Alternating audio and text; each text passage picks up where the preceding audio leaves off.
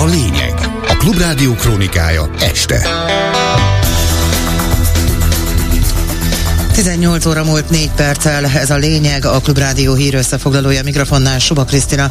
Híreink röviden, megvan a megállapodás Ukrajna támogatásáról az EU csúcson.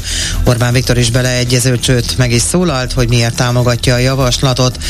Összecsaptak a tüntető gazdák a rendőrökkel az EU csúcs alatt. Szeles, de napos időre számíthatunk, holnap hétvégén viszont már szinte tavasz lesz, 15 fokkal. Következzenek a részletek.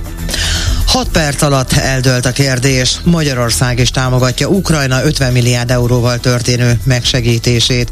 Az uniós csúcs találkozóról Arató László tudósít Brüsszelből. A brüsszeli EU csúcson visszavonulót fújt a magyar kormányfő és elállt annak a javaslatnak a blokkolásától, amelynek értelmében a következő négy évben Ukrajna 50 milliárd eurót kap az EU-tól az állam működési kiadásainak fedezésére. Euh, je pense que cette euh, décision traduit à la fois un message pour les Ukrainiens. Úgy gondolom, hogy ez a mai döntés nagyon világos üzenetet küld az ukránoknak, és kimutatja elkötelezettségünket a támogatás mobilizálásával kapcsolatban, és az európai lakosságnak is megmutatja egységünket, fogalmazott Charles Michel, az Európai Tanács elnöke. A támogatás az uniós költségvetés módosítása keretében történik. Magyarország szerette volna elérni, hogy minden évben külön megállapodás szülessen. A többi tagállam azonban attól tartott, hogy Orbán minden évben élne a vétójogával és más követelések teljesítésétől tenné függővé a támogatását. Végül abban egyeztek meg, hogy az Európai Bizottság rendszeresen értékeli majd a támogatás megvalósulását, azonban a folyamatban sehol sincs lehetőség vétózni. Orbán elégedett volt ezzel kaptunk egy ajánlatot, és végül kitárgyaltunk egy ellenőrző mechanizmust, amely garantálja a pénzek észszerű felhasználását, és garanciát kaptunk arra, hogy Magyarország pénze nem kerülhet Ukrajnába. Az Európai Bizottság elnök egyértelművé tette, hogy ettől a fejleménytől Magyarország nem került közelebb a befagyasztott uniós forrásokhoz. There's a law on cohesion funds, there is a law on Next Generation EU, and there's a law on the um, um, conditionality mechanism. Van jogszabály a kohéziós alapokra és a jogállamisági mechanizmusra. Ezeknek a jogszabályoknak semmi közük az Ukrajna megsegítését szolgáló eszközhöz és annak a fél éves felülvizsgálatához. Ezt ma megerősítettük, jelentette ki Ursula von der Leyen a csúcs találkozót lezáró sajtótájékoztatóján.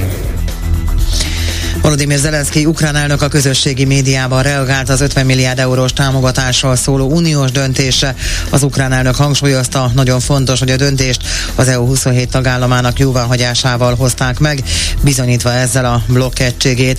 És mindenről bővebben is beszélgetünk majd Arató Lászlóval az Esti Gyors című műsorunkban. Daniel Freud, európai parlamenti képviselő kommentálta a mai uniós csúcson történteket a Klubrádiónak továbbra is azon kell dolgozni, hogy felfüggesszék a kormány szavazati jogát, és mindaddig ne kapjon egyetlen eurócentet sem, amíg a jogállamot helyre nem állítják. Végre zöld utat kapott az Ukrajnának szánt segély. Óriási siker ez Európa biztonságára nézve. A legnagyobb veszes ennek a küzdelemnek Orbán Viktor. Végül feladta vétójogát, semmit nem kapott cserébe. Viszont teljes mértékben elszigetelődött a kormány és államfők közösségében. A többi tagállam határozott kiállásának meg az eredménye. Hogy mi a tanulság számunkra ezen a csúcson? Az, hogy Orbán Viktorral csak következetesen és kemény kézzel lehet bánni. Föl kell függeszteni Magyarország szavazati jogát az Európai Tanácsban, és mindaddig nem kaphat a magyar kormány uniós forrást, míg helyre nem állítja Magyarországon a jogállamot. Fogalmazott Daniel Freund, a Zöldek Európai Uniós Parlamenti képviselője. Nem lesz határozatképes a jövő hétre tervezett rendkívüli ülés, amelynek összehívását Svédország NATO csatlakozásával kapcsolatban kezdeményezték, közölte Vadai Ágnes ellenzéki országgyűlési képviselő. Az ellenzéki frakció közösen jegyzett levélben fordult a Kövér László házelnökhöz. Ettől függetlenül számítani lehetett arra, hogy valószínűleg nem lesz határozatképes az ülés. A Fidesz képviselői korábban sem mentek el egy ilyen ülésre, és Szijjártó Péter külügyminiszter most is azt mondta, nem látja szükség szükségét az ülésnek, mert február végén úgyis összeül a parlament. Svédország NATO csatlakozása nem tör halasztást. Vadai Ágnes hangsúlyozta, nem látják annak indokát, hogy hosszú távon miért marad Magyarország az utolsó, aki nem ratifikálta a csatlakozást.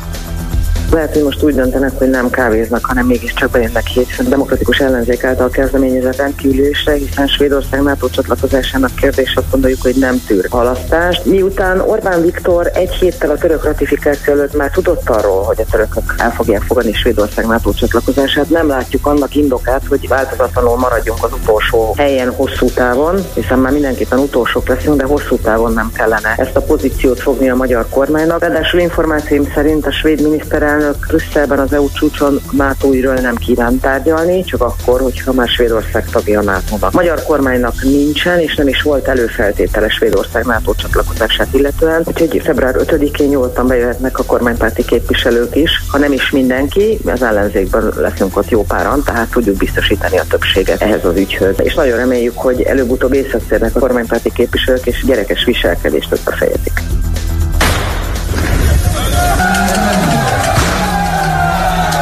Tojásokkal és kövekkel dobálták meg az Európai Parlament épületét a gazdák Brüsszelben. Az épület közelében tüzet gyújtottak és tűzi játékoztak is. A tiltakozók az EU csúcs idejére időzített tiltakozáson azt követelték az uniós vezetőktől, hogy tegyenek többet az őket csújtó adókkal és a növekvő költségekkel szemben. A tüntetésen Olaszországból, Spanyolországból és más európai országokból érkeztek demonstrálók. A tüntetők egy csoportja összecsapott az Európai Parlament épülete elé vezényelt rohamrendőrökkel is. Merci les amis. A Nemzeti Választási Bizottság elutasította az aktív eutanáziáról szóló népszavazási kezdeményezést, írja a Telex. A bizottság nyolc tagja szavazott a két kérdés elutasításáról, négy tag pedig a hitelesítés mellett.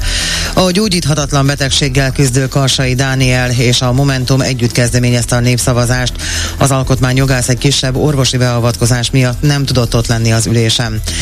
A szavazás előtt a népszavazást benyújtó Karsai Péter, Karsai Dániel testvére azt mondta, az elmúlt hónapokban széles körben indult társadalmi vitában nyilvánvalóvá vált, hogy az emberek ki akarják nyilvánítani véleményüket az eutanázia kérdésében.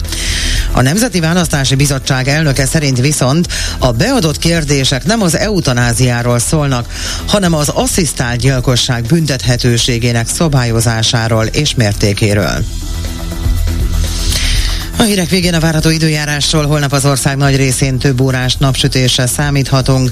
Délután viszont nyugaton is megnövekszik a felhőzet, helyenként kisebb eső és kialakulhat.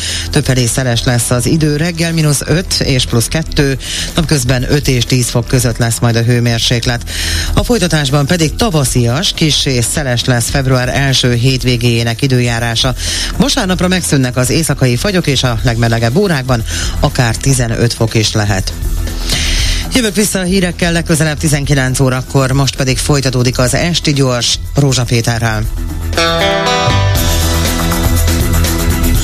A lényeget hallották.